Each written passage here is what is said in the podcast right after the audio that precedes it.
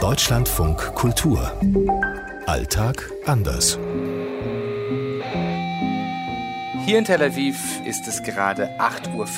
In Rio ist es 2.40 Uhr. 8.40 Uhr in Nairobi. In Los Angeles 22.40 Uhr. Hier in Kairo 7.40 Uhr. Heute Überstunden. In Kenia sind Überstunden für viele einfach gar kein Thema, weil die keine feste Anstellung haben. Die Amerikaner arbeiten ja insgesamt sehr, sehr viel. Und auch sonst die Arbeitstage sind oft sehr, sehr lang. In Ägypten ist es so, dass bestimmt einige Leute Überstunden machen, keine Frage. Das Gros der Gesellschaft aber macht, glaube ich, keine Überstunden. Das ist natürlich auch in Brasilien so ein bisschen ein Luxusproblem, Überstunden. Denn das gilt natürlich nur für die Leute, die auch angestellt sind. Ich glaube, israelische Arbeitgeberinnen und Arbeitgeber, die verlangen schon was von ihren Mitarbeitern. Es gibt schon eine hohe Arbeitsdisziplin. Auf der anderen Seite glaube ich schon eine Lockerheit, die wir jetzt vielleicht so langsam in der Corona-Pandemie in Deutschland entwickelt haben, was Überstunden angeht, was Homeoffice angeht.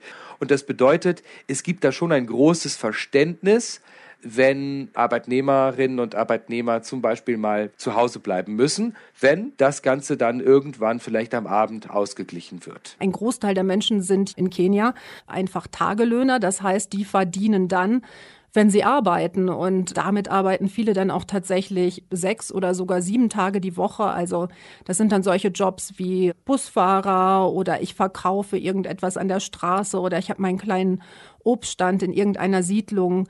Ja, und von Überstunden redet da ganz bestimmt niemand. Wenn man beispielsweise mal in manchen Ämtern vorbeiguckt in Ägypten, dann sieht man da tatsächlich Leute, die zum Beispiel Zucchini schälen während ihrer Bürozeit, weil die Arbeitskraft relativ günstig ist in Ägypten, stellt man lieber mehr Leute ein, auch wenn die dann weniger zu tun haben. Also es gibt Überstunden einfach nicht, weil es gar nicht so viel Arbeit gibt.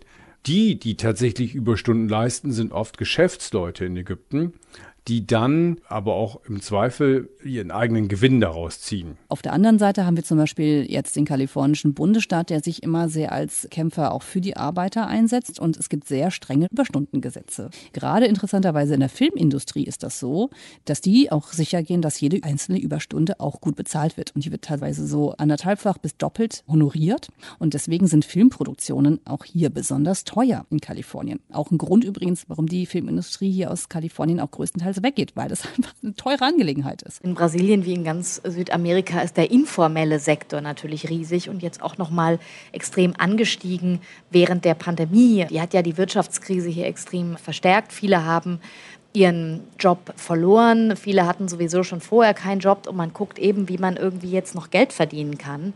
Also wenn ich jetzt irgendwie Straßenverkäufer bin, dann werde ich den Samstag durcharbeiten, fast 24 Stunden am Stück.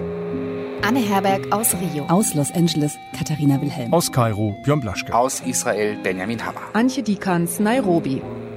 In Kenia gibt es auch noch eine andere Art von Überstunden und das nämlich bei den Politikern und den Politikerinnen.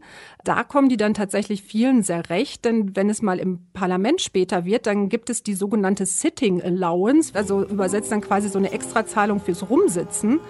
Und ja, wenn man so ein bisschen fies ist, könnte man sagen, ah, deswegen dauern die Parlamentsdebatten immer so lange.